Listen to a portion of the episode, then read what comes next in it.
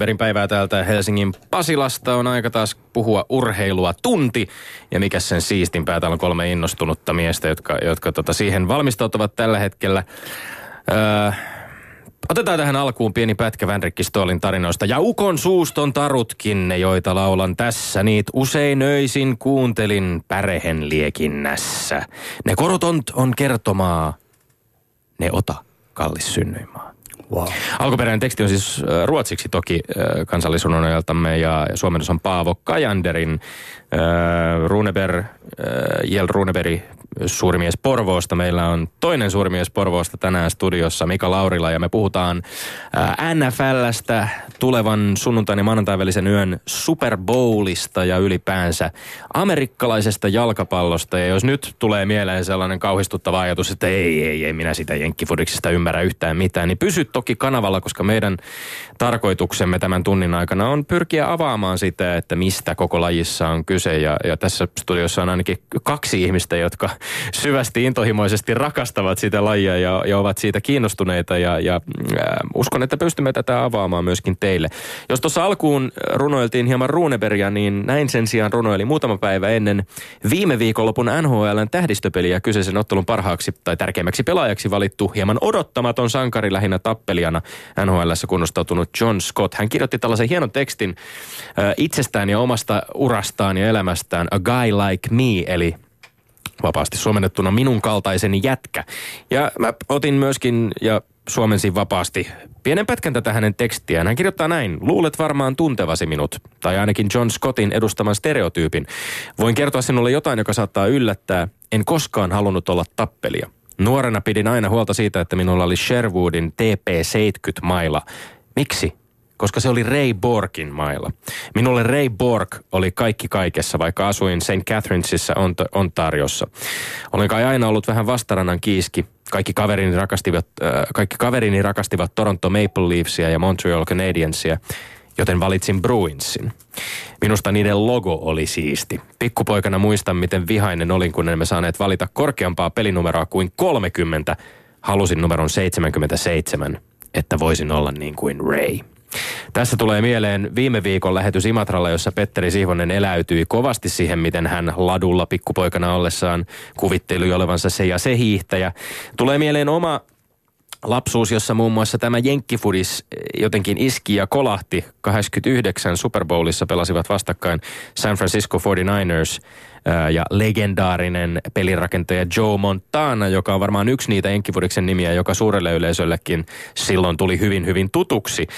Vastassa heillä oli Cincinnati Bengals-niminen joukkue Ohion osavaltiosta, joka oli se altavastaaja ja tiukan ottelun hävisi tuolloin.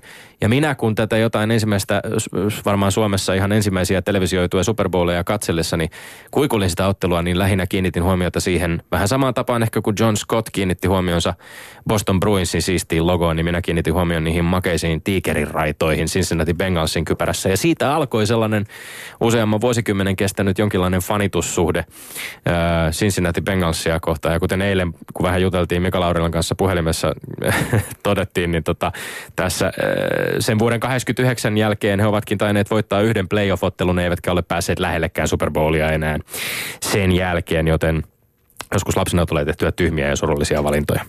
Mika Laurila, Vahteraliigan vasta nimetty tiedottaja, se selostat sunnuntain ja maanantain välisenä yönä 50.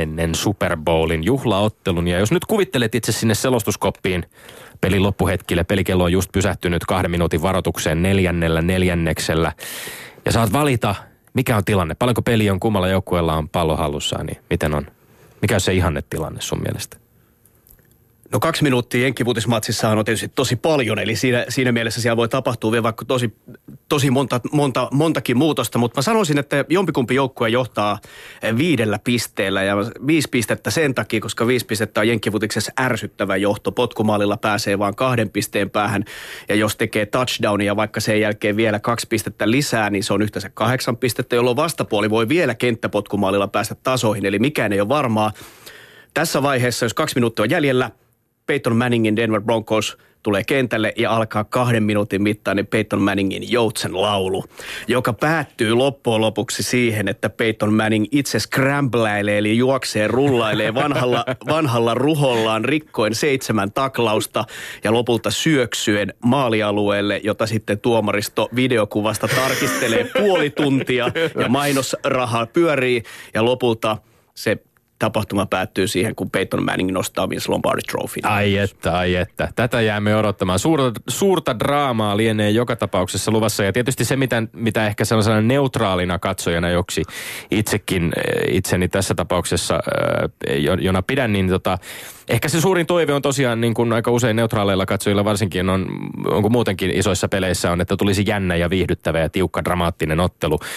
Carolina Panthers on murskannut vastustajiaan, tai no Seattle Seahawksin kanssa meni lopulta aika tiukaksi, mutta on aikamoista voittokulkua ollut tämä, nämä playoffit tähän asti. Saa nähdä, tuleeko tiukka ottelu sunnuntai ja maanantai välisenä. Itse uskon siihen, että kyllä tulee. maanantain, maanantai aamun pikkutunteina on tosiaan vastassa Denver Broncos ja Carolina Panthers – siellä on vastassa Manning ja Newton. Täällä ovat vastakkain, kuten aina perjantaisin, kaksi herraa, jotka yleensä aloittavat tämän ohjelman toteamalla me olemme Lindgren ja Sihvonen. Arvoisat Jyryn naiset ja herrat, eli kuuntelijamme. Mä pyydän nyt hetkeksi tarkkaa huomiotanne. Kuvitelkaa tähän meidät. Tuo tuossa ihan täysipitoinen sielu, Tommi, hänen äitinsä poika minut, tehkää hyvin, kuvitelkaa. Väistyvä Uros Sihvonen tässä studion nurmikolla, soikea palloa pelintekijänä odottamassa. Näettekö? Ja vielä meille kaikille hieman arvoituksellinen jefumies, tuo kulmamiehen paikalla tuossa istuva Mika Laurila. Havaitsetteko hänet mikrofoni huuliaan vasten?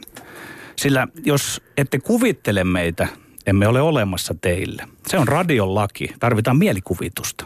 Miten näette meidät? Me olemme lopulta pelkkää käsikirjoitettua fiktiota täällä.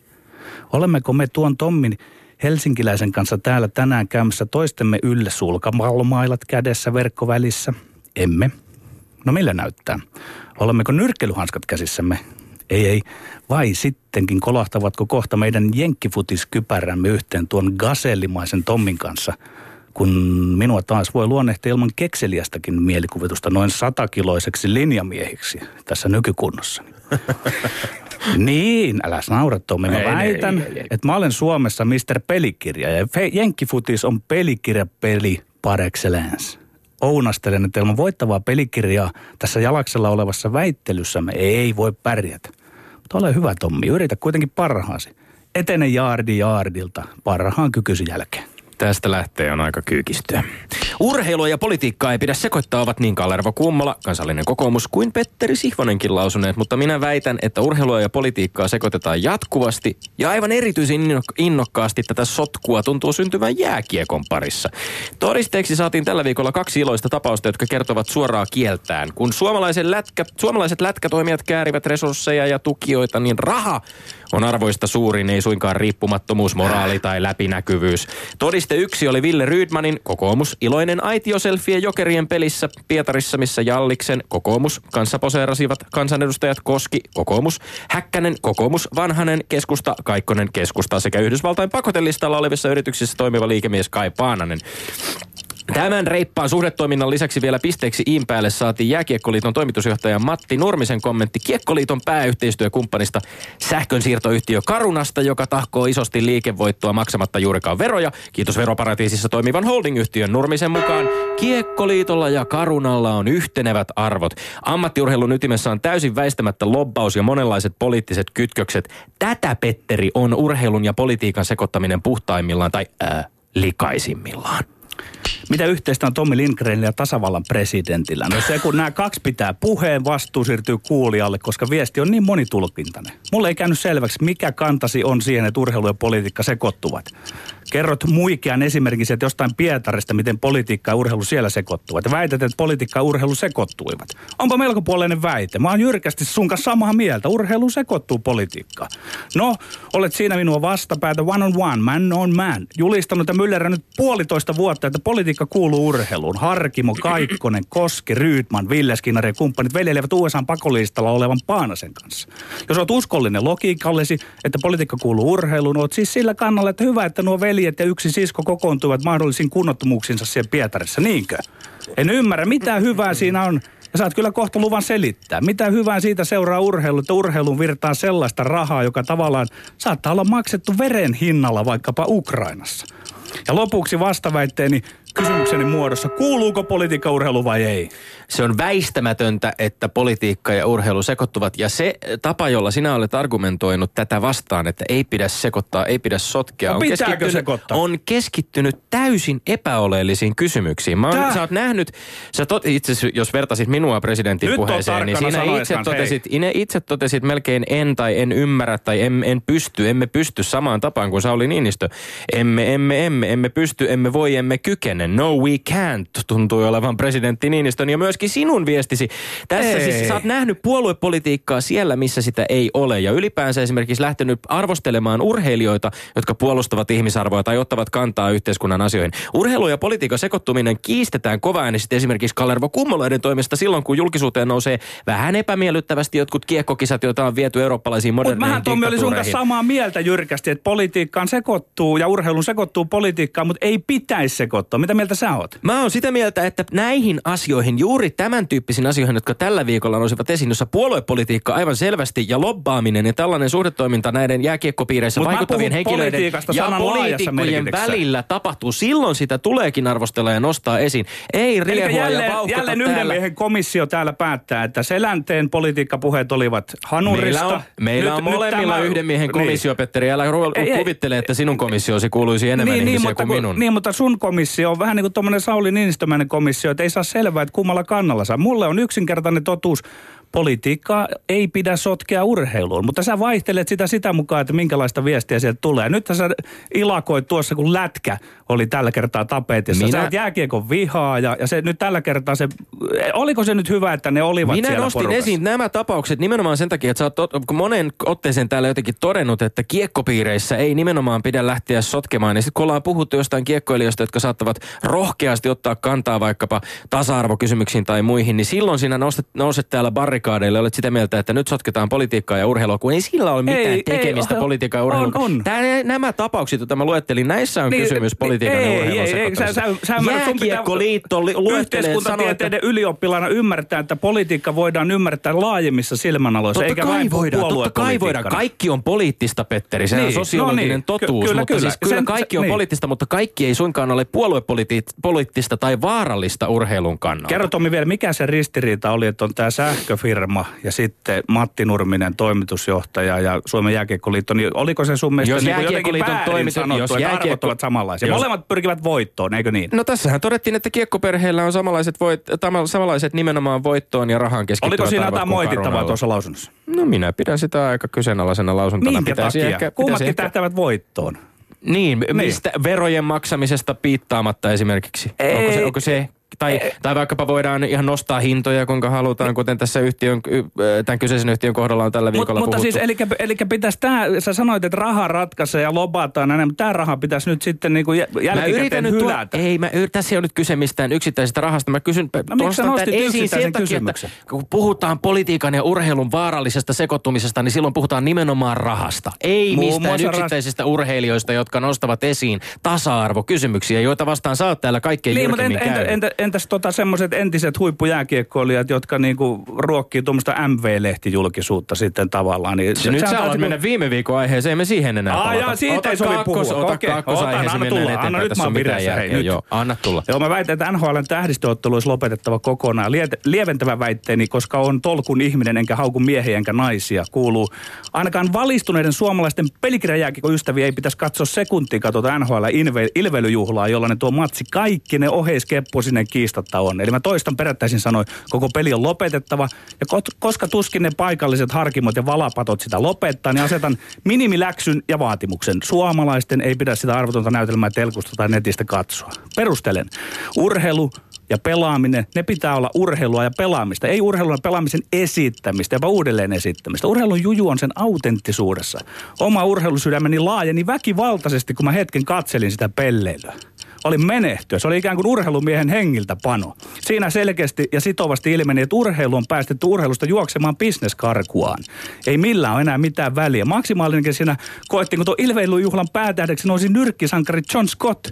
Oliko se Tommi niin, että sinäkin arvostat näitä lätkän kuuneja, jotka työkseen mätkivät toisiaan? No yhtä kaikki Scott sai viettää karnevalistisen henken ikioman väärän kuninkaan päivänsä. Se oli trakikomedia trakikomedian sisällä. Postmoderni näytös himputti sille, että urheilu on päättynyt. Kuunnelkaa tarkkaan rakkaat ystävämme, kun yhden miehen komissio Petteri Siivonen ilmoittaa, minkälaisia otteluita tulee katsoa ja minkälaisia ei. Voi Petteri, miten tämän nyt sulle sanoisi? Koitetaan tälleen. Yritä. Kaikkien teidän valistuneiden suomalaisten pelikirjajääkiekon ystävien, sä voit myöhemmin kertoa, kuinka monta teihin teidän kerhoon kuuluu. Kannattaa nyt hengittää syvään. Nämä tähdistöottelut ovat, ovat, ovat urheilua ja ovat pelaamista. Ovatko ne urheilua ja pelaamista täysillä eivät tietenkään ole. Ei se silloin urheilu. Jenkkifutiksen vastaavaa peliä, NFLn vastaavaa peliä oltiin jo suunnilleen lakkauttamassa, kun tämä homma meni ihan pellelyksi naurittavassa. Kukaan ei edes yrittänyt vuosi pari takas, taaksepäin pelatuisottelussa taklaamista. Mutta kuinka sitten kävikään? Pelaajat itse päättivät, että tämä on heidän juhlansa, heidän viihdeottelunsa ja laittoivat myös vähän ylpeyttä kehiin. Nämä tähdistöottelut ovat totta kai ne on viihdettä, ne on taitojen esittelyä, fanien ilahduttamista ja ennen kaikkea, kuuntelehan Petteri, ne on pienen pieni hetki, jolloin nämä hampaa tirvessä verenmaku suussa vastuussa viikosta toiseen taistelevat ammattiurheilijat välittää vähän myöskin sellaista iloa. Ne välittää sitä, että nämä huippuammattilaiset voivat keskittyä pitämään hauskaa, että yli joukkueen rajojen ne jätkät siellä nauttii. Ne nauttii lätkästä. Rä- lähemmäs rentoa pipolätkää ja koko tällaista peliilon alkulähdettä ei NRiä tuijotellessa pääse kuin All-Star viikonloppuna. Ja sinä haluat lakkauttaa tämä koko pelin se pitää lakkauttaa, mutta ei ne lakkauttaa sitä. Mutta kun sä puhut siitä urheilemisen ilosta, niin urheilemisen ilo on aitoa urheilemisen iloa, kun me joskus velipojan ja kavereiden kanssa lyödään vielä vanhoilla päivilläkin hokkarit jalkaa, mennään keskenään höntsäämään sinne talvella. Ei siihen tarvita sitä 20 000 ihmistä sinne paikan päälle katsomaan ja ihailemaan siitä. Se on aitoa urheilua. Ei tarvita tämmöistä TV-spektaakkelia sen ympärille. Tommi, sä et ymmärrä urheilun ydintä. Tämä business on se, joka pyörittää sitä. Onneksi Suomessa ei ole tämmöistä peliä, koska suomalainen jääkiekkoilu ei ole vielä liikaa viihdebisneistynyt. Eli sun mielestä ei ole mitään mielenkiintoisia suorituksia siellä jäällä, mitä tapahtuu Ostar viikonloppuna. Ei ole millään tavalla kiinnostavaa nähdä näitä yksittäisiä skaboja, joita sen viikonlopun aikana ei, koska se ei ole urheilu, se on irrallista, ei ole irrallisia teknisiä nähdä, suorituksia. kuinka eri viikkoina, tai siis normaalisti viikosta toiseen vastakkaisissa joukkueissa niin, minkä takia tirkistely pitäisi no kieltää? No ei, ei, siis tirkistely on se, ei, se ei ole kunnon toiminta, se ei liity urheilu varsinaisesti. Mä ihan hämmästyn, että sä oot sitä mieltä, että meidän pitäisi niinku tirkistellä. Urheilu tirkistellä. Urheilu, urheilu tirkistellä, tirkistellä, Petteri rakas. Ei, ei, ei. Mennään kolmanteen väitteeseen. Hanna-Maari Latvala, Suomen pikajuoksun kärkinainen, 28-vuotias Latvala kertoi blogissaan toinen helmikuuta lähtevänsä Clermontiin, Floridaan valmentaja Lance Browmanin oppiin. Kun sitten Yle Urheilu uutisoi aiheesta otsikolla valmentaja valmentanut maailman tähtiä kärynneitä ja istunut vankilassa Suomen naispikajuoksun ykkösnimelle kohuvalmentaja. Latvala pahoitti mielensä. Sprinteri sanoi olevansa yllättynyt, että Yle nosti tämän asian esiin ja jatkoi. Tämä oli vähän ala-arvoista, koska uutinen on innostava ja olen innoissani. No, dopingista kärähtäneiden valmentajien kanssa työskennelleen valmentajan tai siis dopingista kärähtäneiden, kärähtäneiden urheilijoiden kanssa työskennelleen valmentajan taustoista uutisoiminen ei tietenkään ole millään lailla ala-arvoista, vaan se on täysin asiallista urheilujournalismia, joten jäitä hattuun sinne Floridaan Hanna-Maari Latvalalle. Sen sijaan väitän hyvin yksinkertaisesti, jotta tämä ei nyt menisi turhanpäiväiseksi doping-moralisoinniksi, kuten yleensä tuolta toiselta puolelta, että Hanna-Maari Latvalan päätös lähteä melko myöhäisessä vaiheessa uransa miltei vuosikymmenen valmennussuhteen jälkeen Suomesta ulkomaille parempiin olosuhteisiin, kivenkovaan tiimiin ja arvostetun huippuvalmentajan valmentajan oppiin on hieno ja rohkea siirto, ja mä väitän, että tänne ei pitäisi jäädä missään nimessä tämän doping kohuotsikoinnin taakse piiloon. Mä taas väitän, että Hanna-Maari Latvalalta oli aivan oikein käydä vallitsevan koodin mukaan vastahyökkäyksen mediakohta. Eikös meillä ole vallalla se urheilun moraalinen koodi, jonka mukaan jokainen on syytön, kunnes toisin todistetaan. Nyt uutisoinnissa uuden valmentajan synkän historian esiin tuominen leimaa melko puolellisesti yleensä Latvalaa jo ennalta. Voittopuolinen osa hänen vastedesottamista edistysaskelista urheilussa valjastetaan aina sen synkän kysymysmerkin alle, että onko kehitys tapahtunut kaurapuurolla vai sellaisella lainausmerkillä moniviljapuurolla, johon on lisätty hieman no vitamiineja. Mä väitän lisäksi, että tämä koko tematiikan esinottaminen sun puolelta, Tommi, kieli siitä, että et sittenkään ole ihan tämä on kehu, uppiniskainen uuden aikainen nuorukainen, joka ei muuta kantaasi. Ja epäilet itsekin, että moniviljapuuron perässään se Latvala sinne uuden coachin pakeille on suuntaamassa. Eikö niin? En epäile. Mitä nyt moniviljapuurolla oot- oot niinku-? Oot, kun ootkin tohtinut alkaa harrastaa huippuurheilun suhteen eettistä uudelleenarviointia. Toisin kuin sanoit, että mä moralisoin täältä. Ei vaan mä arvioin eettisesti sitä. Ja sin, et, niinku, sä piilottelet liikaa sen valitsevan urheilun moraalin takana, etkä sen takia ota kantaa ja lopuksi vesitit vielä ton väitteessä, että sanoit, että niin, että tähän on arvostettu hyvä valmentaja, että hyvä kun meni sinne. Eli sä oot nyt taas niin ristiriitainen ja vesivellillä lopuksi aina niin kuin vesität sitten ton oman edes jonkun verran lämpöisen keitoksesi. Ei, ei. En, en minä arvostellut sitä. Mä totesin, että, että tota, hän, on, hän on tehnyt pitkän uran äh, suomalaisen valmentajan Petteri Osten kanssa, melkein vuosikymmenen täällä mm. Suomessa. Ja tästä hän on todennut, että yhdessä valmentajassa kanssa ilmeisesti, että tästä paremmaksi ei nyt Suomessa näissä olosuhteissa päästä. Nyt hän on menossa Floridaan, Jenkkeihin, hän on huippuvalmentaja, joka siis huolimatta siitä, että hän on ollut tekemisissä dopingista kärähtäneiden urheilijoiden kohdalla niin, tai kanssa, niin eihän, eihän hän ole, siis hän on istunut toki vankilassa petoksesta, joka ei Elikkä liittynyt sitten taas arvostettu hyvä valmentaja. No se- niin, sinun mielestä. Hän, häntä arvostetaan kyllä pikajuoksupiirissä. Hän on tällä hetkelläkin huippujuoksijoita. Miksi ja, ja? Hanna-Maari Latvalalla on aivan päivänselvästi mahdollisuus nyt päästä kilpailemaan ja harjoittelemaan ihan uudenlaisissa olosuhteissa. Tässä on kyse paljon enemmästä kuin pelkästään tästä yksittäisestä valmentajasta tai hänen historiastaan. Mutta Tommi. mulla, mulla oli kaksiosainen väite. Se ensimmäinen osa sitä väitettä oli se, että Hanna-Maari Latvala aivan naivisti ja turhaan kävi tässä vastahyökkäykseen mediaa kohtaan, kun media noi, tos, nosti No mä en esiin Bromanin nähdä sitä väitettä siinä missään. Se väite oli se toinen osa ja toinen osa se, että et eihän tämä doping käsitetään niin kapeakatseisesti myöskin. Onko niin, että jos, jos vaikkapa urheilulehden Jari Kupila arvioi, että Hanna-Maari Latvalan juoksussa ihan selkeästi se alkupuoli juoksua, ensimmäistä parikymmentä metriä, on selkeästi teknisesti ongelmallinen hänelle. Ja nyt hänellä on valme, valmentaja, huippuvalmentaja, joka pystyy ehkä muuttamaan sitä ja kehittämään, nostamaan hänen juoksunsa uudelle tasolle. Niin eikö tämä ole se merkittävä kysymys tässä? Ei se, että löytyykö sieltä taustalta sitten jotain salamyhkäisiä, mistä puuroista sä nyt puhuitkaan, jotain Ää. pillereitä tai puuroja tai sitten viittailla niihin. Tommi, oleellista tuossa sun väitteessä se oli se, että sä totesit, että, että tämmöisen valmentajan tietynlainen hämärä doping-tausta, se on hyvää, hyvää urheilujournalismia. No journalismi tarkoittaa sitä, että ollaan oikeiden asioiden lähteellä. Eli eikö, eikö sinullakin nyt pikkusen muljada sille moniviljapuuron puolelle tuo epäilysi ja nyt sitten niin kuin lisäät sitä epäilyäsi tässä julkisesti, mutta toisaalta olet aina välillä sitä mieltä, että ei voida tuomita ennen kuin on näyttöä. Joo. Eli olet aika sekaisin. Nyt, nyt on näyttöä. Nyt on näyttöä niin paljon, että ollaan tässä höpisty jo ihan liian pitkään ja sen jälkeen kun on näyttöä, niin annetaan tuomarin tulla kehiin ja tuomita täällä kuinka parhaaksi katsoo. Ylepuheessa Lindgren ja Sihvonen. Minä saatan toki olla jäävi ja väärässä, mutta tuntuu siltä, että aina kun Petteri Sihvonen jää tässä meidän ö, ohjelman kausien mittaan hieman alakynteen. Nyt on pari ö, pykälää tuolla perässä näissä kaiken kaikkiaan näissä 12.10, yhteistuloksissa 12.10. Mm. Niin se muuttuu vähän aggressiivisemmaksi tuo pelityyli. Ja se on tietysti, se pitäisi, siihen pitäisi valmistautua, sitä pitäisi odottaa. Mutta tuli vähän yllätyksenä. Aika kiihkeästi käytiin päälle. Mika, Laurilla, nyt on sinun aikasi ottaa ohjat käsisi ja jakaa tuomiot näistä meidän kolmesta väittelystä. No niin, kolme väitettä ensinnäkin. Toivottavasti kaikki kuulijat on kateellisia minulle tällä hetkellä, koska sait nähdä tämän livenä, jolloin siihen tulee muun muassa tämmöinen sylkielementti mukaan tähän väittelyyn. Tota, ensimmäinen väite tästä politiikan ja, politiikan ja urheilun sekoittumisesta. Tässä käytitte monta kertaa termiä sotkeutuminen ja se ehkä vähän häiritsee, että miksi nämä pitää ajatella, että ne jotenkin sotkeutuu. Siinä on semmoinen negatiivinen leima, siinä voi olla paljon hyvääkin. Öö, tykkäsin väitteestä, kaikki on poliittista ja faktahan on se, että kaikki on myöskin sen myötä polarisoitunutta, eli tämä on vähän tämmöistä, tämmöistä kaksinkamppailua siinä myöskin. Mä lähden tässä väitteessä sitten loppujen lopuksi kuitenkin, kuitenkin Petterin kannalle siitä. Eli tämä menee Petterille tämä, tämä ensimmäinen, ensimmäinen väite. Se vo, Pette, Näin si, Siivonen voi merkitä sinne politiikka- ja urheiluväittelyiden omaan Kymmenen sarakkeeseen. Joo, siellä ollaan murskajohdossa. No niin, se meni, meni siis sillä tavalla asiantuntijapuolelle. Hyvä. No tämän jälkeen puhuttiin NHLn tästä tähdistöpelistä. Mainittiin, että on, on juhlaa ja viihdettä, jolloin hampaat, ne harvat hampaat irvessä vääntävät kiekkoilijat sitten pitävät vähän hauskaa. Ja, ja tota, Petteri oli sitä mieltä, että siis pitäisi lopettaa tämä. Ja, ja tää, mä, oon- mä sanon nyt niin kuin tuomioni ensin ja perustelen sen siitä. Tämä menee mun mielestä puhtaasti Tommille. Mm. Ja, ja tota niin, perustelu tällä on se, että, että mua itseäni häiritsee kovin paljon se, että, että jo viisivuotiaana lasten leikki muuttuu aluksi pelaamiseksi ja kun ne on seitsemänvuotiaita, niin se pelaaminen muuttuu kilpailemiseksi.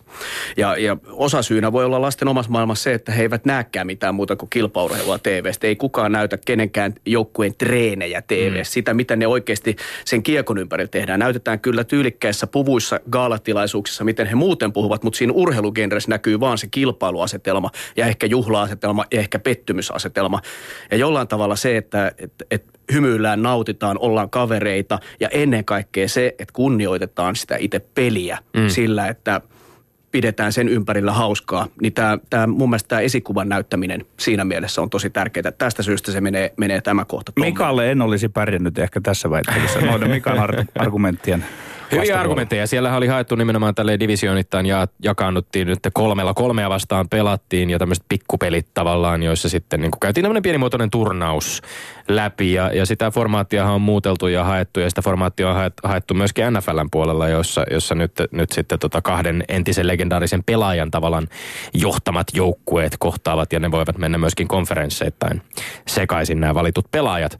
Jolloin siellä voi olla myös vastustajia, siis vastakkaisilla puolilla myös tota, normaalisti samassa joukkueessa pelaavia pelaajia. Kyllä, ja se, se, voi sanoa, että se on kyllä tuohon niin NHL tähdistöpeliin verrattuna vielä suurempaa pelleilyä. Että, siinä että, ei, tota, siinä niin, ei mutta, mutta, mutta niin kuin tarkoitan pelleilyllä tässä myöskin sitä, että samalla tavalla se peliilo ja nauttiminen siitä, että ollaan mm. kavereita myöskin joukkueen rajojen ylipuolella, sieltä niin kuin näkyy, mutta sen itse, itse pelin, jos haluaa katsoa urheilua, jos joku sanoo, että tulee NFL ensi yönä, niin sä voit olla tosi fiiliksissä, sit se kertoo sulle, että se on se tähdistöpeli, niin sen jälkeen sä toteat, että täällä mennä nukkumaan kuitenkin. Mutta toi voi olla lajikohtaista ja lajivaatimuksista kumpuavaa, mm-hmm. että to, jostain lajista on hankalampi järjestää tuollaista kuin sitten taas toisista. Mä, mä jo kuulen korvissani, kuinka, kuinka kuuntelijamme ovat, ovat äh, raivoissaan siitä, että mitä te nyt jäitte siihen kakkosaiheeseen vielä vääntämään. Tässä on vielä matsi kesken ja ratkaistavana, eli kolmas. Moniviljapuuro. Mo- no niin. Puuroaiheinen väittelymme. Joo, tota, mulla oli jotenkin tässä, tässä nyt vaikea päästä käsiksi siihen, että et, et väittelittekö te loppujen lopuksi ollenkaan toisianne vastaava? Olitteko te vähän niin kuin kivien takana ja ammuitte siellä. Toinen ampui jousipyssyllä aurinkoon ja toinen ampui pistolilla sammalta. Ja tota, eli vähän se, että jos teillä annettaisiin pelipaita ja toinen arvioi, että onko se kaava oikein vai väärä ja toinen arvioi väriä. Että, että tota niin, ja, ja mä joudun tämän takia ehkä niin sanotusti teikkaamaan Heads and Tails, joka tulette näkemään myöskin Super Bowl-lähetyksessä, jossa arvotaan tämä hyökkävä. Ja Mun kolikolla. Joo, nimen, nimenomaan kahden kruunan kolikolla siis. Ja tota niin, tota niin, kommenttini tähän asiaan on oikeastaan vaan se, että e, mikä, mikä oikeastaan voisi niin kuin nousta näistä argumenteista Petterin puolelta se, että, että suomalaisen tapaan se, että mikään ei ole silloin, kukaan ei ole silloin syyllinen ennen kuin toisin todistetaan. Toki tässä oli nyt joskus todistettukin kaveri syylliseksi jossain muussa tilanteessa. Jotenkin haluaisin silti uskoa, että, että kun meillä on lahjakas nuori urheilija, niin kyllä hän, ja hän haluaa mennä lajissaan eteenpäin ja hän miettii niitä vaihtoehtoja, mitä hän on, jos hän yhdessä pitkäaikaisen valmentajan kanssa tähän ratkaisuun tulee, että lähdetään kokeilemaan niin sanotusti siipiä ja jalkoja kansainväliselle puolelle, niin, niin varmasti tiesi ehkä jo valmiiksi, että tämmöistä kohua voi tulla. Ja mä arvostan sitä, että on niin kuin ikään kuin valmiina ja tiet, tietoisena siitä, että hän hakee siitä nyt jotain ihan muuta mm. kuin tässä puheessa lainausmerkeissä esiintyneitä kaurapuuroja. Arvostan Hanna-Marille äh, Latvalaa tässä. Ja hetkinen. Ja, ja, tota, ja Petteri, kyllä. Tämä, tämä, Oliko se kolikko jo heitetty? Joo, se on tällä hetkellä ilmassa ja nyt se putoaa Mä... alas ja, ja tämä menee Petteri. Oh, okay. oh, mahtavaa. Mä jäin Aaron Rodgersin lailla katsomaan sitä kolikkoa, Green Bay Packersin pelirakentaja, joka katsoi kolikkoa, joka heitettiin ennen jatkoajan alkua NFLn äh, pudotuspelien aikaan. Ja hän, hän seurasi sitä silmillään ja kolikko ei kääntynyt ilmassa lainkaan. Minä voin ehkä vedota vielä tähän, että kolikko ei kääntynyt. Se pysyi... Mutta kiitoksia parhaimmin Mika Laurila. Tilanne on nyt 12-11 ja sitten se Lampisen yksi antama tasuri. Tästä on hyvä jatkaa kohti kevättä. Tästä on erittäin hyvä jatkaa. Ylepuheessa Lindgren ja Sihvonen. No niin, tämän tuomarointiosuuden jälkeen vielä kerran lämpimästi tervetuloa studioon Mika Laurila. Kiitos. Ö, olet ö, opettaja, entinen Vahteraliiga pelaaja, olet nelinkertainen Suomen mestari Porvoon Butchersissa, eikö näin? Kyllä. Ja ö, pelannut siis ö, puolustuksessa cornerback. Mikäs cornerback on suomeksi? Cornerback on se kulmapuolustaja, eli yleensä se, joka pelaa siellä niin kuin Vastustajan Termikin kertoi, niin siellä laitahyökkäjä la, vastaan. laidalla laitahyökkäjää vastaan. Yhdysvalloissa, Yhdysvalloissa yleensä se pelipaikka, jossa pelaavat kaikista kovimmat urheilijat, ja Suomessa silloin kun minä pelasin, niin siellä pelasivat kaikista pienimmät pelaajat. Se kertoo siitä, mutta se oli silloin kauan sitten. Maalikon Kauan kysymys, sitten, jos- pitääkö sinun olla vikkelä? Siinä tarvito, tarvitsee olla, ja eli, eli mä heti, heti vähän hyppään tähän tulevaan kai. Super Bowliin siinä mielessä, että siellä tulee olemaan muun muassa äärimmäisen hyvä kulmapuolustaja Josh Norman, joka pelaa Carolina Panthersissa. Miettikää semmoinen tilanne, että pitäisi tanssia laitahyökkäjän kanssa, joka juoksee on 10 sekunnin sprinteri satasella ja sun pitäisi tanssia siinä takaperin mennä siinä vieressä koko ajan olla valmiina siihen, mm. että mihin suuntaan se lähtee viemään sitä liikettä. Ei tehdä virhettä, ei koskea häntä sääntöjen vastaisesti. Juuri näin, ja sitten pitää vielä olla pää hyvin mukana siinä, että se on yksi harha-askel, vähän kompuroit siinä itse ja kaveri juoksee, pystyy ottaa pallon kiinni 80 yardia touchdown ja sen jälkeen kaikki kamerat kuvaa sua, kun sun pitäisi vähän harmittaa sivurajalla, kun oot mokannut. Eli tota, henkisesti ja fyysisesti ra, raju paikka. Ja sitten nämä kaverit on toisaalta, ne on, jos, jos mm, py- pysytään tässä lajin ytimessä, niin ne on myöskin äh, niitä äh, useimmiten niitä pelaajia, jotka sitten onnistuvat äh, parhaimmillaan suorituksessa onnistuessaan, niin näissä niin sanotuissa syötön katkoissa. Kyllä, Elikkä, kyllä. elikkä saavat pallon riistettyä omalle joukkueelle vastustajalta. Just näin. Ja sitten taas vastaavasti tuskin koskaan ovat mukana siinä, kun sinne linjan, linjan keskeltä juostaa juoksupelejä, niin eivät ole siellä heti ensimmäisenä kolauttelemassa taklauksia. Eli tässä nyt päästään jo siihen, että, että amerikkalainen jalkapalloilu ö, lajina on, siinä on äärimmäisen eriytyneitä rooleja, pelipaikkakohtaisia rooleja. Ö, pelataan, saatetaan pelata ö, kolme peliä tai seitsemän peliä putkeen, jossa yksi yksittäinen pelaaja, joka kentällä on, on tavallaan siellä vähän niin kuin ei nyt voi sanoa ehkä turhaan, mutta, mutta jollain tavalla jää vähän niin kuin joutilaaksi. Jos ei pallo tulekaan sinne hänen suunnalleen, hän siellä vartioi ehkä sitä omaa pelaajaa ja totta kai tekee sen suorituksen ja, ja on pelissä mukana, mutta ei ole siellä pelin ytimessä. Niin, tämä on, on oikein hyvin, hyvin kuvattu ja kiteytetty tämä asia. Jenkkifutisjoukkue on vähän niin kuin yhteiskunta. 53 pelaajaa rosterissa ja jokaisella on hyvinkin tarkasti määritelty rooli. Ja jos tätä nyt rupean, ru, rupean tässä nyt tätä metaforaa yhteiskuntaa käyttämään, että jos sulla Tommi syttyy, syttyy keittiössä tulipalo, niin et sä siinä vaiheessa soita sinne, sinne välttämättä niin kuin puhelinkorjaajaa paikalle, vaan sä soitat palokunnan sinne paikalle. Ja, ja, ja vastaavasti, jos sä haluat hyvää ruokaa, niin sä, sä et mene sitä silloin tilaamaan postista, mm. vaan sä menet ravintolaan ehkäpä silloin. Ja tota, niin samalla tavalla jenkkivutiksessa nämä pelipaikat on tosi, tosi tarkasti määritelty. Sieltä löytyy niitä isoja pelaajia, joiden tehtävä määräytyy sen mukaan, mitkä heidän fyysiset avut on. Ja sitten sieltä löytyy pieniä vikkelipelaajia, joiden peli, pelirooli määräytyy hyvin paljon sen heidän fysiikan, fysiikan mukaan. Ja sitten tietysti joukkoista löytyy näitä niin sanottuja ö, friikkejä, eli pieniä pelaajia, jotka on äärimmäisen fyysisiä, ja sitten taas vastaavasti isoja pelaajia, jotka on äärimmäisen vikkeliä. Mm. Ja, ja tästä niin kuin muodostuu sitten loppujen lopuksi sen, sen pelitaktiikan rakentaminen, Petteri mainitsema pelikirja, niin se vahvi, rakentuu just sen mukaan, että minkälaisia, minkälaisista lähdetään, lähdetään tekemään sitä yhteistä tuotetta.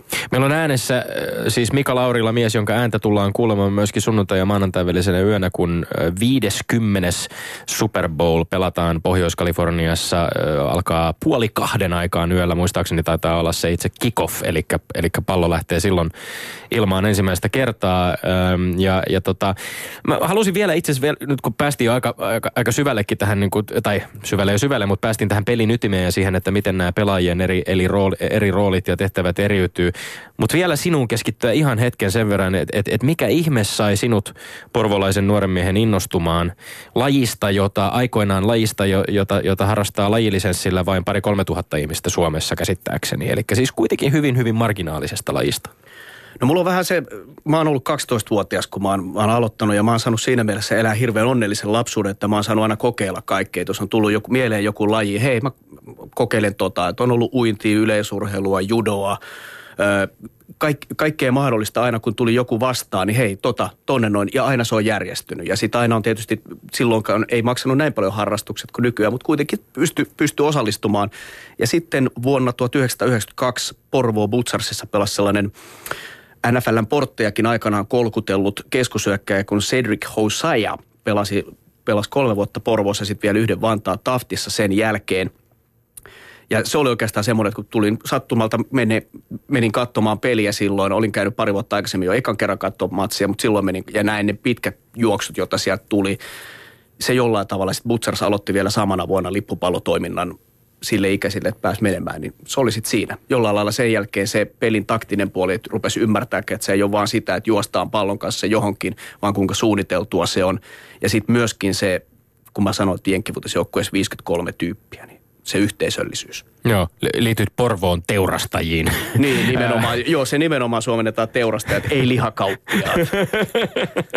ja tota, tämä sijoittuu suunnilleen niihin samoihin aikoihin, kun tosiaan itselläkin tämä kiinnostus oli. Ja mulla, mä muistan kyllä näistä 90-luvun alkupuolen ajoista, muistan sitä, että e, olikohan nyt Eurosportin kautta, kun Eurosportin kautta uh, muun muassa näytettiin uh, myöskin amerikkalaisen jalkapallon World League-otteluita, jossa esimerkiksi oli Lontooseen ja Barcelonaan ja Frankfurtiin sijoittu sijoittuneita joukkueita. Pelattiin tämmöistä kansainvälistä koko maailman mittaista ammattilais, tai ammattilaisliigaa muutaman vuoden ajan. Mutta sitten näytettiin myöskin, alkoi näkyä näitä pelejä. Näytettiin 90-luvun alkupuolella, on jäänyt mieleen Giantsin ja Billsin välinen Super Bowl, hy, hyvin dramaattinen ottelu, joka näytettiin. Ja se televisiointi oli kuitenkin semmoinen yksi, yksi ihan selkeä syy siihen, että minkä takia itselläni heräsi se kiinnostus. Ja nuorena miehenä sitten ehkä se ylipäänsä sen kielen opettelun kautta ja pyrki, näki jotain sellaista vähän monimutkaista, jotain kiehtovaa, johon kuitenkin sitten sisältyi tämmöinen niin kuin äärimmäisen raaka fyysinen elementti, mieletöntä kamppailua. Oliko nämä televisioinnit jollain lailla ratkaisevassa roolissa sun kohdalla vai mi, millä tavalla sä tähän niin kuin toimintaan tutustuit? Miten sä lähdit kokeilemaan sitä ensimmäistä kertaa itse? No varmaan Porvossa, Porvossa, joka on siis, kun tässä nyt Porvolasta urheiluelämää jo maininnut, niin siellä tietysti niin kuin esimerkiksi Porvoon Akilles on ollut semmoinen klassinen urheiluseura, mutta sen lisäksi Butsarsilla on ollut, ollut perustamisesta vuodesta 1986 asti aika, aika näkyvä rooli, on saanut pystynyt olemaan hyvin esillä ja herättänyt silloin paljon kiinnostusta kaupungissa ja, ja, ja edelleenkin – niin silloin varmasti oli vähän semmoinen ehkä jollain tapaa jopa normi, että pitihän siellä käydä. Siellä kävi Joo. pikkukaupungissa 800 katsojaa katsomassa pelejä, oli niin kuin papeista alkaen jengiä katsomassa niitä pelejä siihen aikaan. Ja väitän, että lajikulttuuri ei ollut siis tietämyksen tasolta niin suurta, mutta siinä oli se tunne joku, mikä välyttyi sen juoksuradan yli sinne katsomaan, että hei, Joo. nämä on meidän kylän pojat, jotka pelaa tuolla. Se oli ihan muuta kuin ammattilaisotteluiden katsomista telkkarista. No se ei ollut välttämättä ihan sama. Mika Laurila, mulla syttyi lamppu tuossa ja tähän voit vastata vain lyhyesti. Nimittäin sanoit, että aloitit 12-vuotiaana ja on täällä lähes joka lajin edustajalle kysynyt, onko hänen lajinsa varhaisen vai myöhäisen erikoistumisen laji, niin voisiko ajatella niin, että nyt ollaan tekemissä lajin kanssa, kun siellä on niin erilaisia rooleja, että jotkut pelipaikat vaatii jo hyvinkin aikaista erikoistumista lajin vihkiytymiseen, ja sitten taas jotkut paikat, sinne voi mennä sitten vaikka parikymppisen. Onko näin? No on, on tiety, tietyt määrin joo, ja mä voisin sanoa, että varmaan pelirakentajan paikka on tietysti semmoinen, joka vaatii, on yksi palvelupelien varmaan haastavimpia pelipaikkoja, vaatii niin paljon eri, erilaisia tekniikoita ja lajitietämystä, että se voisi olla tämmöinen. Mutta sitten taas vastaavasti, kun pelaajalla voi se rooli olla hyvin spesifi, joka pystytään harjoittamaan, niin oikeastaan mä pitäisin, että Jenkkivuutis on loistava myöskin tämmöinen late entry-laji. Ennen, kaikkea monelle sellaiselle, joka ehkä on vähän välinputoja siinä vaiheessa lopettaa teini-iässä esimerkiksi pelaamisen, niin silloin hän pystyy vielä kickstarttaamaan oman urheilijamoottorinsa tämän lajin kautta äärimmäisen hyvin. Löytämään jo, jonkun itselleen niin, sopivan Kyllä, pelipaikan. kyllä. Eli mä mm. vastasin tuohon nyt niin kuin hyvin epäselvästi, epäselvästi ei, joka, joka, ei. Mutta että varmaan pelirakentaa paikka semmoinen, että kaikki muut pystyy, pystyy käymään vielä. Sitten en tarkoita, että se tapahtuu kaikille niin kuin kuukaudessa, että susta tulee huippu, jossa vaan oot, oot hyvä jollakin osa-alueella, mutta, mutta varmasti oppii. No pelirakentajasta nyt, jos, jos siellä on äh, radioiden äärellä äh, kuuntelijoita, jotka, jotka miettivät, että mikä ihmeen pelirakentaja rakentaja. Pelirakentaja on se kaveri, joka amerikkalaisessa jalkapallossa kyykistyy joka kerta, kun, kun hyökkäyksessä ollaan, niin ottamaan sen pallon sieltä sentterin jalkojen välistä ja sitten joko antaa sen juoksijalle tai juoksee sen kanssa itse tai aika usein myöskin heittää sen sitten äh, ko, äh, tota, laitohyökkäjilleen tai mulle vastaanottajille, niin, niin tota, tämä tähtikulttihan Jenkkifudiksessa niin kuin tavallaan rehottaa nimenomaan tämän pelirakentajan paikan ympärillä. Ö, miten lähtisit nyt purkamaan? Tässä on, on äärimmäisen mielenkiintoinen Super Bowl 50 tosiaan tulossa sunnuntai maanantai välisenä yönä ja, ja kaksi täysin erityyppistä pelirakentajaa vastakkain, eikö olekin? No pitää ehdottomasti paikkansa, kyllä. Eli, eli nämä, nämä kaksi pelirakentajaa oikeastaan, jos, jos joku aikoo peliä katsoa, niin ei voi välttyä siltä, että niin kuin korvakäytävä on täynnä sanaa Peyton Manning, mm. eli Broncosin AFCn voittaneen joukkueen pelirakentaja, ja toinen korvakäytävä on täynnä Cam Newtonia, joka on vastaavasti, vastaavasti Carolina Panthersin, eli NFCn voittaneen joukkueen pelirakentaja jos lähdetään Cam Newtonista, joka josta, josta muun muassa urheilusanomissa oli hyvin ansiokas juttu niin äh, hän on, hän on varmaan se puhutuin pelaaja tässä kyseisessä ottelussa. Eli 26-vuotias pelirakentaja, 196 senttiä, 112 kiloa, eli äärimmäisen isokokoinen pelirakentaja – ja, ja sen, sen lisäksi tämmöinen pelirakentaja, joka, joka tykkää itse juosta pallon kanssa, ei epäröi ottaa kontaktia eikä myöskään antaa sitä kontaktia vastapuolelle. Eli pelirakentajahan on normaalisti, pelirakentaja on pidetty vähän semmoisena niin kuin Tommi varmaan hyvin tiedät, tämmöisenä solistin näköisenä kaverina, joka, tota niin, joka, joka on siellä hyökkäyksellinen takana ja hänen tehtävänsä on luoda ja tehdä muille, muille niitä tilanteita, mutta pääasiassa seistä ja heittää palloa. Niin Peyton Manning on, on, on 40 kolkutteleva kaveri, joka, joka tota, ei ole mikään superatleetti tavallaan olemukseltaan siinä määrin, mitä Cam Newton on. Hänhän on siis aivan tämmöinen uuden, uuden ajan tavallaan lähes yliinhimillinen olento. Niin, niin no Peyton Manning on, hänen, hänen vahvuutensa on sitten taas siinä pelijohtamisessa ja mä luulen, että et, et varmasti niin kuin ehkä suomalaisetkin pelaajat vaikka tasolla, niin varmasti haluaisi ehkä semmoinen jonkunlainen haave voisi olla se, että olisipa siisti olla samassa joukkueessa, samassa hyökkäyksessä, missä on Peyton Manning ja kuunnella sitä rauhallisuutta, millä, millä antaa ohjeita. Parhaimmillaan se on sitä, että, että Peyton Manning on niin kuin opettaja liikuntatunnilla, joka on ehkä vähän nopeampi luistelemaan tai tekemään pallon kanssa juttuja ja, ja muut on siinä. Nyt tänä vuonna tämä ikä on ruvennut näkymään jo siinä, että se ei enää esimerkiksi tekninen, tämmöinen fyysinen suorittaminen Peyton Manningille ei ole, ole on, on vielä heikompaa, mitä se on ollut aikaisemmin, koska hän ei koskaan ollut se liigan suurin atleetti, mutta edelleen se pää Ja hänellä oli jalkavamma, tämmöistä plantaarifaskiitti ilmeisesti oli se ongelma, joka hänellä oli, joka syr, hänet, hän sit syrjäytettiin tavallaan, hänet pistettiin penkille istumaan jopa kesken hänen tota, ottelun, jossa, jossa rikkoi legenda, tai siis rikkoi NFLn ennätyksen. Ja Brock Osweiler oli itse asiassa siis kakkospelirakentaja, pistettiin kehiin joksikin aikaa ja vasta tässä niin kuin ihan loppukaudesta sitten Peyton Manning on tavallaan napannut nyt tämän, tämän aloittavan pelirakentajan paikan uudestaan itselleen. Eli hän on käynyt niin kuin legendaariseksi pelirakentajaksi aika epätyypillisen kauden läpi kuitenkin. No kyllä ja vielä, ja vielä keskenkin se, että mielenkiintoista nähdä mitä tälle, tälle kaudelle tulee. Että siinä mielessä voisi ajatella, että tämmöisen hienon uran erikoisen kauden, mikä sen hienompi tarina olisi kuin se, että sitten tulisi mestaruus, mikä varmasti moni Peyton Manningille kyllä soisi tuohon. Ja, ja, ja tosiaan vuodesta 1998 hän on ykköskierroksen varaus silloin Indianapolis Coltsiin ja ensimmäistä kertaa hän katsoi, ei ollut aloittavana pelirakentajana ollessaan pelikuntoinen NFLssä tässä loppukaudesta. Joo. Mika Laurel, mä kysyn sulta, onko sulla toiveita, kumman tyyppinen pelirakentaja nyt voittaa? Koska sen verran kun mä oon nyt tutustunut tähän koko tematiikkaan, niin tuntuu, että tässä on nyt niin kuin entinen paradigma, jota uhataan uudella paradigmalla. Kumman haluat voittavan? Kumpi olisi lajin voitto? No tämä on aika, toi on aika iso kysymys ja, ja mä en niin kuin, mulle, mulle ei oikeastaan, se ei, se ei niin kuin mussa herätä mitään tunteita, että kumma, kumman tyyppinen on. Että, että enemmän mua on niin kuin tässä, sanotaan, että kun nämä pelirakentajat hän eivät ole samaan aikaan edes kentällä, mm. vaan he, he silloin kun toisen puolen hyökkäys on kentällä, eli silloin kun Cam Newton on kentällä, niin Peyton Manning on sivurajalla odottaa, että milloin hänen hyökkäyksensä pääsee kentälle. Ja siinä mielessä on hienoa asetella niin kuin henkilöittää tämä tällä tavalla, mutta kaverit, jotka, ja väitetään, että ne pelaa vastakkain, vaikka tosiasiassa pelaa toistensa, toinen, toisen joukkueen puolustusta vastaan.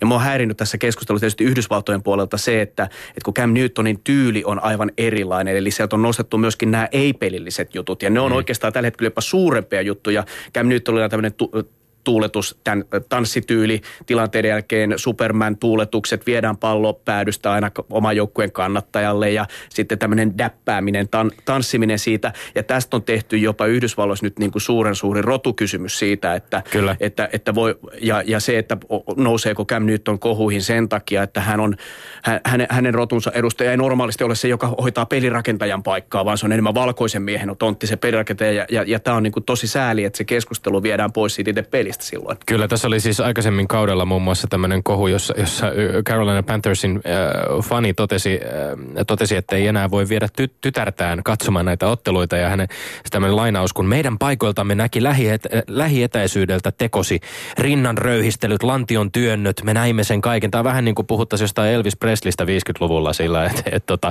m- miten kauheaa, että tällaista jotenkin niin kuin tie- tietyllä tapaa hän on, hän on vienyt tämän ehkä tämän tietynlaisen brassailun ja oman super supertähteytensä joidenkin mielestä vähän niin kuin rajojen yli. Eli siis on, on kyseenalaistettu sitä, että meneekö hän tavallaan semmoisen epäurheilijamaisuuden puolelle siinä niin kuin omassa ö, itsen, itsensä korostamisessa. Näetkö tässä mitään Niitä, totuuden perää? Va- varmaan niin kuin tämä, minkä takia tämä herättää, herättää niin kuin tämmöisiä tunteita on myöskin se, että kun et, et eihän kukaan tuosta välittäisi, jos kyseessä olisi niin kuin jonkun sortin Pelleherman, niin kaikki kunnia Pellehermanille, mutta niin kuin se, että, että ei saisi kentällä mitään pelillistä aikaiseksi. Mm. Kun tilanteessa voi ärsyttää yhtä paljon se, että jos et sä tykkää Carolina Panthersista tai Cam Newtonista noin ylipäänsä, haluaisit kannattaa jotain muuta joukkuetta, ja se on niin kuin kikkailemalla, keskittymällä välillä itsekin ei-pelillisiin asioihin, silti tehnyt aivan jäätävän hyvää tulosta siellä pelikentällä.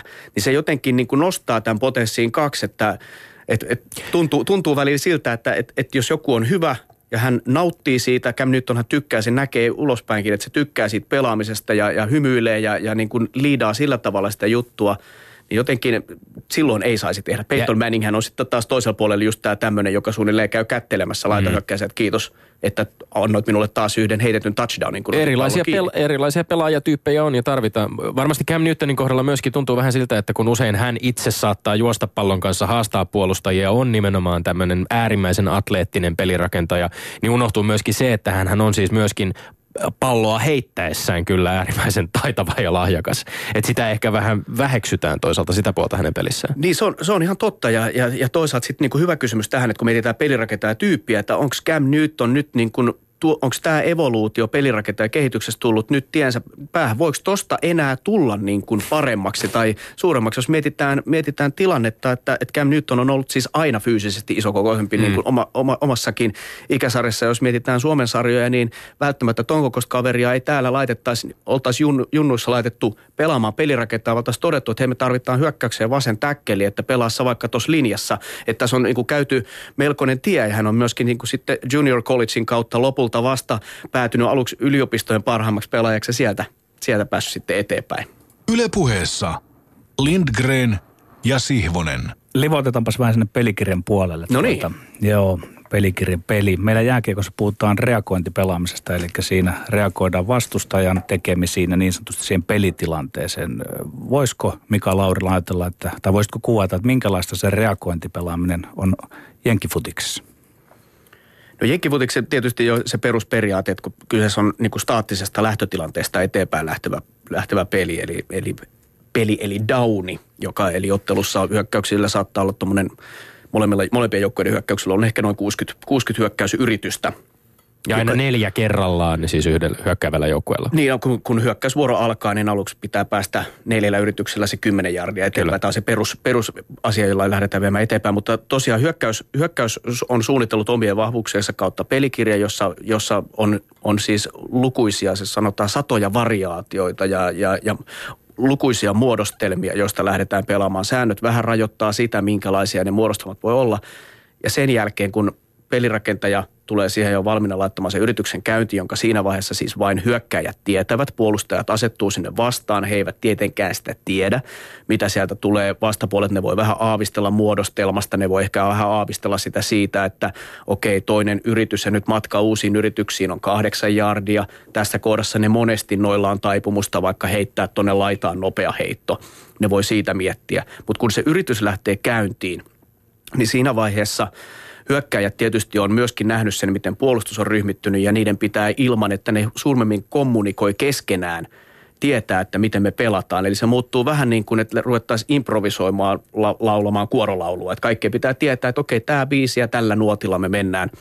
Ja vastaavasti puolustajat on enemmän – tätä Petteri sun mainitsemaan reagointipeliä. Eli, eli puolustuksellakin on tarkka pelikirja ja siellä on tarkka kutsu siitä, että lähetetäänkö esimerkiksi pelirakentaja kimppuun enemmän pelaajia, millä tavalla puolustetaan tiettyjä avainlaita hyökkäjä, siinä pudotetaanko pelaajia enemmän taakse. Mutta siinä vaiheessa, kun nähdään, mitä hyökkäyspelissä tapahtuu, niin siinä vaiheessa se muuttuu äärimmäisen tiukaksi reagointipeliksi. Eli ikään kuin semmoiseksi saalistamiseksi, että nyt pallonkantaja menee tonne, nyt mä lähetän. Mä annan semmoisen vinkin, että Carolina pelaaja, tukimies numero 59, Luke Keekli on semmoinen, joka on äärimmäisen nopea pelaaja, mutta äärimmäisen hyvä tässä nimenomaan reagoinnissa. Eli hänen pelipaikkaansa, eli siellä puolustuksen linjan, kun, kun äh, asetutaan, asetutaan, peli on lähdössä käyntiin ja, ja siellä puolustuksen linjan takana keskellä häärää isokokoinen kaveri äh, numero 50 mikä se olikaan, Kiikli 59. 59, niin tota, Kiikli on se tavallaan se niin kuin puolustuksen vastaava pelaaja, ehkä sitten niin kuin Peyton Manning on Broncosin pelirakentaja, niin häntä voidaan tavallaan kutsua puolustuksen pelirakentajaksi. Kyllä mä näin, näin sanoisin, eli hän, hän, on, hän on tavallaan myöskin se puolustuksen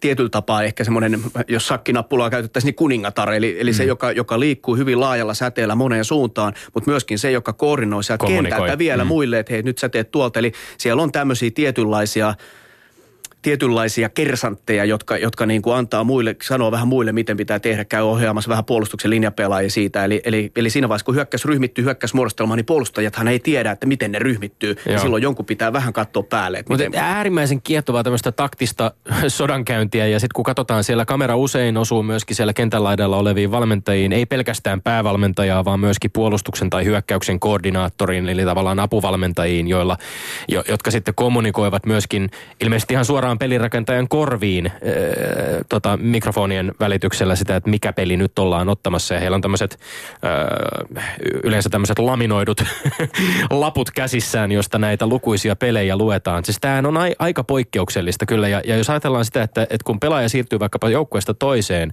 niin tämä näiden pelien opettelu, ylipäänsä se, niin kuin se datan saaminen, raksuttaminen sinne omaan, omaan tietokoneeseen, niin se vaatii varmaan pelaajilta myöskin aika paljon, että omaksuu sitä, että mitä kunkin pelin kohdalla tulee tehdä. Se on, se on juuri näin ja tässä kun äsken viittasin tähän kuorolauluun, niin se on hyvin tämän tyyppistä. Eli sen lisäksi, että mä tiedän, että mihin mä meen, millä kulmalla, ketä mä blokkaan esimerkiksi hyökkäyksen puolella mm. ja, ja se ajoitus. Että jos pallonkantaja tulee tuolta, niin jos mä oon sekunnin murtoosia liian aikaisin tai liian myöhään, niin tämä peli ei onnistu. Eli, eli se on, se on niin kuin koreografisesti äärimmäisen haastavaa iso, isoja, isoja pelaajia, joiden pitää reagoida siihen, mitä vastapuoli on asettunut sinne vastaan.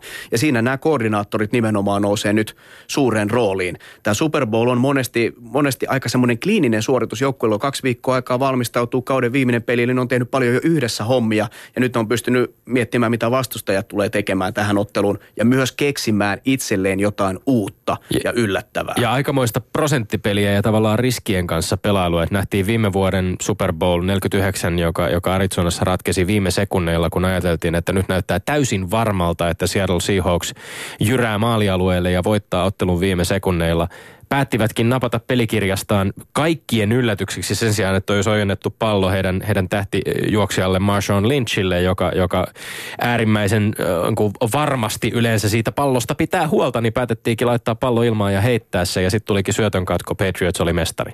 E- eli siis tässä koko ajan pelataan tavallaan niin kuin riskeillä ja, ja sillä, että miten suuria tai pieniä riskejä uskalletaan eri pelitilanteissa ottaa. No tämä pitää hyvinkin paikkansa. On toki niitä pelejä, joissa se riski on hyvin paljon pienempi esimerkiksi se, että jos pelataan semmoinen, moni saattaa ihmetellä, että minkä ihmeen takia ne juoksee tuon keskelle, missä on kaikista niiden pelaajia, jolla pääsee vaan pari jardia eteenpäin. Mm. Mutta kun se on monesti, saattaa olla se varma pari jardia, jolla pidetään, muistutetaan puolustusta, että jos te ette ole valmiina, niin me tullaan tästä. Mm eikä vaan lähdetä. Monen eka kysymys on se, että miksei heitetä vaan palloa suoraan sinne pitkälle. Heitetään se suoraan maaliin, niin ei tarvitse jynssätä tuossa. Ja, ja myös pidetään puolustuskentälle ja väsytetään heitä, eikö se niin? On, se on myöskin se yksi strateginen puoli. Eli tässä, tässä niin kuin me voitaisiin mennä hyvinkin syvälle siihen niin kuin strategiaan siitä, että mitä kannattaa tehdä siellä kentällä. Millä tavalla hyökkäys on paras puolustus, jossa pidät hyökkäystä kentällä, etenet pikkuhiljaa, niin silloin vastapuolen ei pysty tekemään niin hyvin pisteitä. Jos mä nopeasti palaan tuohon viimevuotiseen Super Bowl-tilanteeseen, niin, niin totta, siinä tulee just se lajin perusperiaate, että, että mikä monessakin pallopelissä on, että sitten loppujen lopuksi vaikka kuinka hienot strategiat ja muut, niin kaikkia perustuu siihen, että huijataan vastustajaa. Huijaamisestahan se on kyse, eli yritetään tehdä tietysti fyysisesti hyvä suoritus, mutta sitten myöskin niin kuin te- tekemällä jotain yllättävää. Kyllä varmaan Patriotsin puolustuksessakin tuossa vaiheessa kaikki odotti, että sieltä tulee juoksu keskeltä. Kyllä. Ja se olisi ollut suorastaan legendaarinen, se olisi ollut niin kuin, sitä olisi veivattu sitä hidastusta nyt niin kuin ihan, ihan muista syistä tällä hetkellä. Mutta silloin oli Malcolm Butler luki sen tilanteen Patriotsin puolet hyvin ja, ja hänestä tuli sankari. Mika Laurila, miksi pelataan vain kourallinen pelejä, jos verrataan äh, korikseen jääkiekko? Mikä lajissa tekee sellaisen, että ei voida pelata tuon niin, enempää per NFLssä runkosarja kestää siis 16 ottelua ja sen jälkeen pelataan playoffit, jotka kaiken kaikkiaan siis käsittävät 11 peliä. Niin, eli joo, kyllä, jos kaikki, kaikki nuo lasketaan. Eli, eli tosiaan runkosarjassa 16 matsia ja sitten sen jälkeen ja tietysti pudotuspelitkin on kerrasta, kerrasta poikki systeemillä. Mm, kyllä. Nämä on, nämä on ennen kaikkea tietyillä pelipaikoilla fyysisesti äärimmäisen raskaita. Et, et, ja, ja kun tämä ei ole niin kuin, tämä on tietyllä tapaa kestävyysurheilu, mutta kun tämä perustuu semmoiseen intervallityyppiseen, nopeeseen, räjähtävään, räjähtävään tekemiseen – niin se on yksi syy siihen. Mutta toinen syy on myöskin sitten taas löytyy sieltä strategiselta puolelta. Nämä joukkueet tarvitsee aikaa sen viikon aikana, että ne pystyy keskittymään siihen, mitä vastapuoli tekee. Eli ei voi vaan niin kuin samalla suunnitelmalla ei mennä kaikkia vastaan, vaikka omat vahvuudet onkin olemassa, ne on myös vastustajan tiedossa. Eli se vaatii, vaatii valmistautumista silloin siihen. Eli tämä taktinen ulottuvuuskin on yksi tekijä sille, että niitä pelejä pitää pelata riittävän harvakselta. On, mutta mä väittäisin, että sit pidemmässä, pidemmässä kaavassa niin se ei kuitenkaan ole se suurin syy. Että kyllähän se tietysti se, se palautuminen peleistä siinä vaiheessa, kun, on, kun jos ajatellaan vaikka hyökkäyksen linjapelaajia, jo, joilla tulee enemmän kontakteja, niin, niin heillä, heillä varmasti myöskin siitä, että pystytään pitämään se, se niin kuin 140-kilonen moottori koko ajan kunnossa, niin se vaatii tiety, tietyn huoltovarmuuden siihen. No Mika Laurila, luvassa on varmasti jännittävä peli sunnuntai- ja maanantai välisenä yönä. Kerro vielä Vaahteraliigan tiedottajana, että miksi, missä lepää ihan lyhyesti, ytimekkäästi, missä lepää suomalainen, amerikkalainen jalkapallo tällä hetkellä ja, ja miksi Vaahteraliigan otteluita kannattaisi tulevana kesänä esimerkiksi mennä katsomaan? No Jenkivutiksessa tällä hetkellä harrastajiahan Suomessa enem, lisenssiharrastajia enemmän kuin koskaan ja sen lisäksi mä näkisin, että jenkkivutiskulttuuri on myöskin Suomessa tällä hetkellä kehittyneempää kuin koskaan. Koskaan tuossa niin kuin noin 40 vuotta voi olla osalla jo takana siitä, kun on nähnyt Suomessa ekaa kertaa tai pelannut Suomessa ekaa kertaa jenkkivutista. Meillä, on, meillä rupeaa olla jo hyvä historia lajissa. Vaataraliigassa ennen kaikkea se, että nämä, tämä sama strateginen ulottuvuushan on, oli sarjataso mikä tahansa. Ei tarvitse käydä katsoa vaan, vaan miesten vaataraliigaa, vaan tulevana vuonna myöskin naisten vaataraliigaa Suomessa, ehkä maailman yksi seuratuimmista naisten sarjoista myöskin nämä, nämä kaikki elementit siellä, lukuisa määrä kaksintaisteluita, hyvää yhteisöllisyyttä, niin kuin mä sanoin, tämä porvolainen pappi, joka kävi katsomassa aikanaan pelejä, niin samoja fiiliksiä se sai sieltä. Mahtavaa. Ö, onnea ja menestystä sinulle myös omaan suoritukseen sunnuntai ja maanantai välisenä yönä. Kiitos Tomi. Ja Tommille onnea urheiluterveisiä. Ja onnea urheiluterveisiä, jotka pitää nyt tiivisti ja ytimäkkäästi 10 sekuntia laittaa Vilma Murto, joka hyppäsi äh, alle 20-vuotiaiden maailmanennätyksen seipäässä ja myöskin, myöskin tota, sisäratojen naisten Suomen ennätys. Onnea Vilma Murrolle ja menestystä hänen tulevalle uralleen. Me olemme Lindgren Sihvonen ensi viikkoon. Kuulumiin.